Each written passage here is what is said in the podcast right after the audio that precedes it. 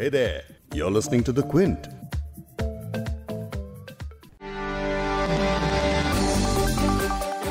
उत्तर प्रदेश की योगी आदित्यनाथ सरकार ने एक ऐसा नोटिफिकेशन जारी किया है, जिसे लेकर अब बहस शुरू हो चुकी है।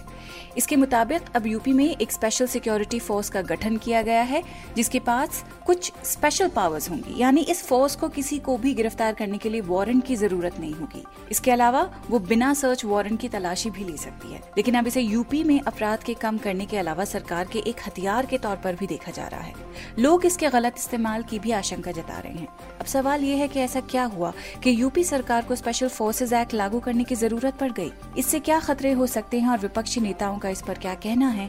इस सब पर आज इस पॉडकास्ट में बात करेंगे। क्विंट हिंदी पर आप सुन रहे हैं बिग स्टोरी हिंदी। मैं हूँ फबीहा सैयद। पॉडकास्ट में आगे सुनिए वकील रिया घोष को जो doctor Ram Manohar Lohia national law university Lucknow से ग्रेजुएट हैं और इस वक्त प्रैक्टिस कर रही हैं लखनऊ जजशिप के कोर्ट्स में। इस स्पेशल सिक्योरिटी फोर्स का गठन किसी सरकार के आदेशों द्वारा नहीं हो सकता था।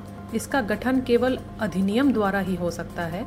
और साथ ही सुनिए समाजवादी पार्टी के national spokesperson Ghanshyam Tiwari को। उत्तर प्रदेश में भारतीय जनता पार्टी के डेढ़ सौ सांसद और विधायक हैं, जिनके अपने एफिडेविट के हिसाब से उनके ऊपर आपराधिक मुकदमे हैं। लेकिन पहले एसएसएफ के बारे में जान लीजिए कि ये क्या है। योगी सरकार ने स्पेशल सिक्योरिटी फोर्स को स्पेशल पावर्स दी हैं। ये फोर्स बिना किसी वारंट के गिरफ्तारी कर सकती है और तलाशी भी ले सकती है। सरकार की इजाज़त लिए बिना कोई भी एसएसएफ के अधिकारियों और जवानों के खिलाफ संज्ञान नहीं ले पाएगा। अगर एसएसएफ को लगता है कि वारंट जारी कराने में कोई अपराधी फरार हो सकता है या सबूत मिटा सकता है तो वो उसे गिरफ़्तार कर सकती है। ये फोर्स बिल्कुल सेंट्रल इंडस्ट्रियल सिक्योरिटी फोर्स, यानी सीआईएसएफ की तरह है। सीआईएसएफ का काम है केंद्र सरकार की महत्वपूर्ण इमारतें, जैसे कि मेट्रो और एयरपोर्ट की सुरक्षा करना।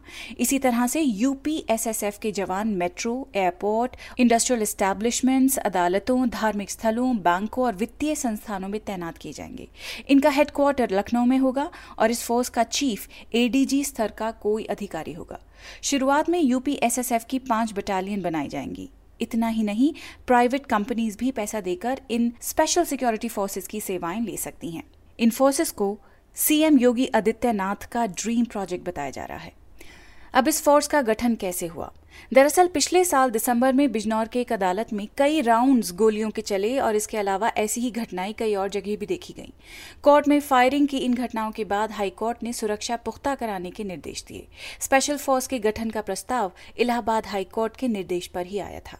अब इसके बारे में बात करते हैं रिया घोष से, जो खुद लॉयर हैं और इस वक्त प्रैक्टिस कर रही हैं लखनऊ जजशिप के कोर्ट्स में। रिया से समझते हैं कि जब इशू कोर्ट रूम की सिक्योरिटी का है तो लेजिस्लेचर के लेवल पर इसे बनाने का क्या मतलब है? साथ में रिया हमें ये भी बताएँगे कि यूपी गैंगस्टर एक्ट क्या है।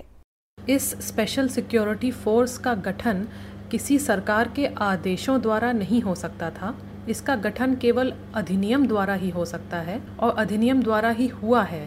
परंतु ऐसा कानून बनाने के लिए लेजिस्लेटिव असेंबली किसी भी प्रकार से बाध्य नहीं थी। इलाहाबाद हाईकोर्ट के आदेशों से।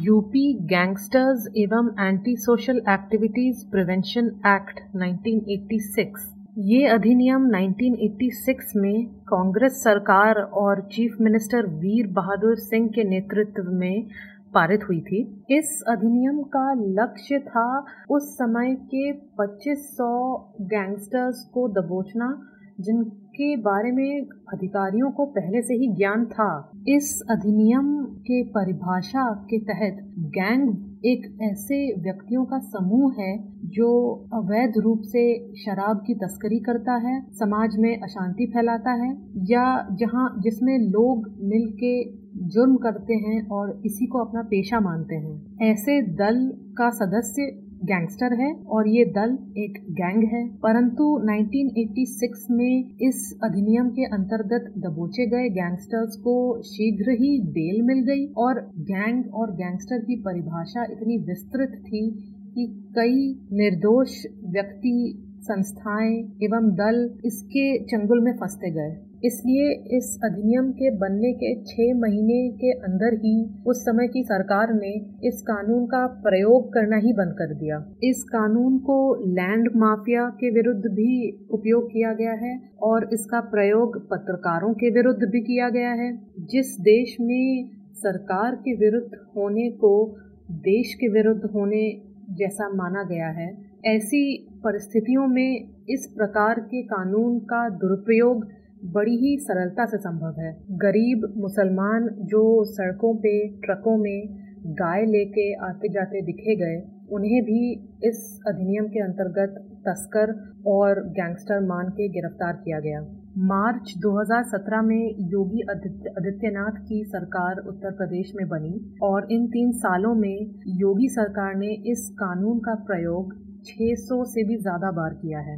सिटीजनशिप अमेंडमेंट एक्ट का विरोध कर रहे व्यक्तियों के विरुद्ध भी इस अधिनियम के अंतर्गत कार्यवाही शुरू कर दी गई है। ऐसे करीब सत्ताईस प्रोटेस्टर्स हैं, जिन्हें योगी आदित्यनाथ की सरकार गैंगस्टर घोषित करके गिरफ़्तार करना चाहती है और सजा देना चाहती है। इस अधिनियम में कई ऐसे मापदंड और कई ऐसी धाराएँ हैं जिनमें संशोधन की आवश्यकता है और कई जो कि अनुपयोगी भी हैं और असंवैधानिक भी, परंतु उच्चतम न्यायालय ने इस पर अभी तक कोई निर्णय नहीं लिया है। परंतु जैसा कि मैंने कहा, ये मुद्दा ही अलग है और पूर्ण रूप से इसे तब तक नहीं सुलझाया जा सकता जब तक इस बात पे विचार और गहन चर्चा ना हो कि सरकार के विरुद्ध होना देशद्रोह नहीं है, गैंगस्टरबाजी नहीं है एंटी गवर्नमेंट होना एंटी इंडियन होना नहीं है एंटी स्टेट होना नहीं है। अब इसके बारे में और बात करने के लिए मैंने बात की समाजवादी पार्टी के स्पोक्स पर्सन घनश्याम तिवारी जी से कि इस तरह के एक्ट के बारे में ऑपोजिशन का क्या कहना है। एसएसएफ को बनाने के पीछे क्या वाकई यूपी सरकार की नियत अपराध मुक्त राज्य बनाने की है या इरादा कुछ और ही है?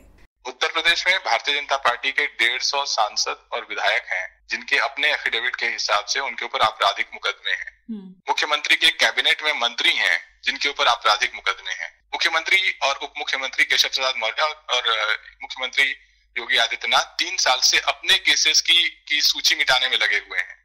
तो जो पार्टी इस तरीके से अपराध के गोद में शीर्ष स्तर पर बैठी हुई है उस पार्टी ने कैसी पुलिस को जन्म दिया? उस पार्टी ने ऐसी पुलिस को जन्म दिया जो गाड़ी पलटवा देती है ऐसी पुलिस को जन्म दिया जो जो गैंगस्टर के साथ मिलकर अपनी ही पुलिस कर्मियों की हत्या करवाती है ऐसी पुलिस को जन्म दिया जो पैसे लेकर के एनकाउंटर करने के, के जिनके ऊपर चार्जेस लगे महिलाओं के साथ अत्याचार करने के बदतमीजी करने के जिनके ऊपर चार्जेस लगे गरीबों को कष्ट देने के जिनके ऊपर चार्जेस लगे अभी फिरौती लेकर के किसी को किसी को गोली मारने के, के चार्ज एक सीनियर पुलिस ऑफिसर के ऊपर लगे हैं तो जहाँ नेता अपराधी होते हैं वहाँ पुलिस स्वयं अपराध के गोद में बैठ जाती है।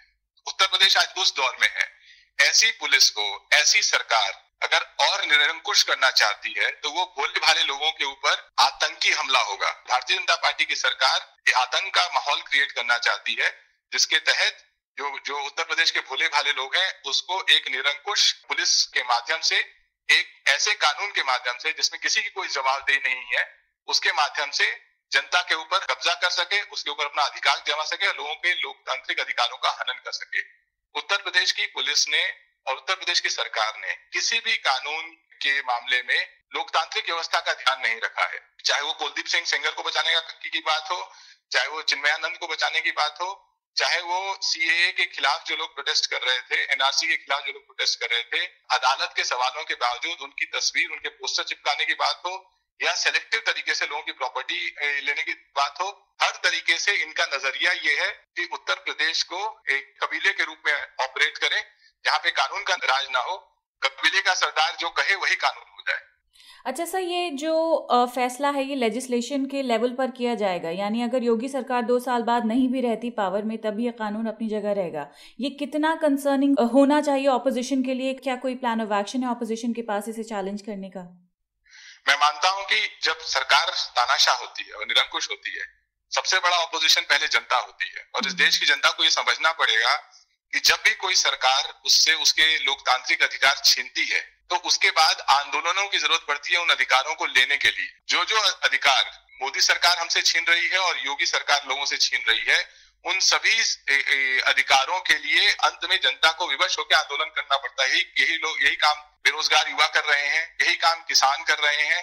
सड़क पर आना पड़ता है अपने अधिकारों के लिए। तो ये सरकार रिवर्स कर रही है लोगों को कि अपने उन अधिकारों के लिए जो आज तक थे जो न्यू इंडिया से पहले थे और इस न्यू इंडिया में वो अधिकार नहीं है आपके पास। तो जो सरकार संसद में कहती है कि हमें पता ही नहीं कितने लोग कितने माइग्रेंट्स मारे गए। सरकार झूठ बोल देती है संसद में। सरकार झूठ बोलती है सड़क पर। और ये सब लोकतंत्र के तहत होता नहीं था। अधिकार था लोगों का कि वो प्रधानमंत्री से सच सुने संसद में सच सुने। ये जो जो छीन लिया गया इसके लिए लोगों को को सड़क पर आना पड़ेगा। अपोजिशन अपनी तरफ़ से इन मुद्दों को चाहे हमारे ऊपर कितने भी लाठी डंडे बरसाएँ हम हर ज़िले में हमने इन मुद्दों के ऊपर सरकार का विरोध किया है।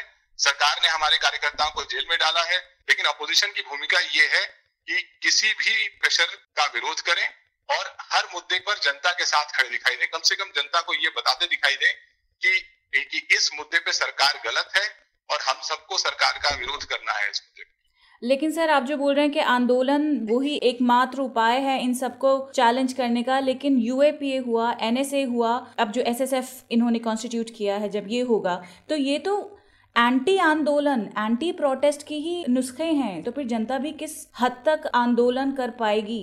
हमारा जो लोकतंत्र है मैं आज भी उसे बहुत जीवंत मानता हूँ वाइब्रेंट हम्म। मानता हूँ। तो मुझे लगता है कि हमारे यहाँ जो जो आंदोलन होते हैं ज़रूरी नहीं है कि एक एक बहुत बड़ा जन आंदोलन एक साथ खड़ा हो जाए।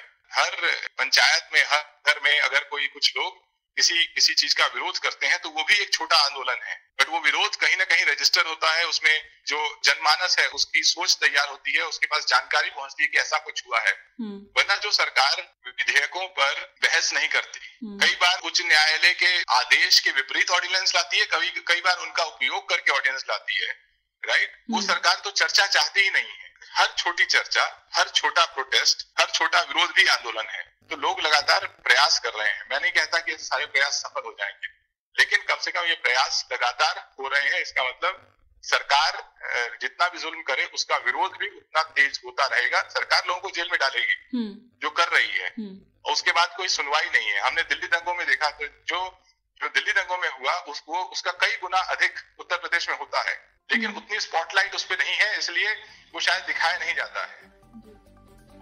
अब सवाल यह है कि सरकार के हाथों में कितने घातक हथियार होने चाहिए? क्योंकि भले ही सरकारें इन्हें अपराधियों और क्राइम के नाम पर सामने लाती हैं, लेकिन कहीं ना कहीं पिछले कई दशकों में ऐसे कानूनों और अधिकारों का गलत इस्तेमाल देखा गया है। हाल ही में कई उदाहरण ऐसे देखने को मिले जिनमें आरोपी बनाकर सख्त कानून के तहत जेल में बंद शख्स को आखिरकार कोर्ट ने कड़ी टिप्पणी करते हुए रिहा कर दिया। लेकिन कोर्ट का फैसला आने तक ऐसे निर्दोष लोगों की ज़िंदगी के कई महीने और साल जेल की सलाखों की नज़र हो जाते हैं। और यही कुछ वजह है कि सरकारों के ऐसे फैसलों पर उंगलियाँ उठती हैं।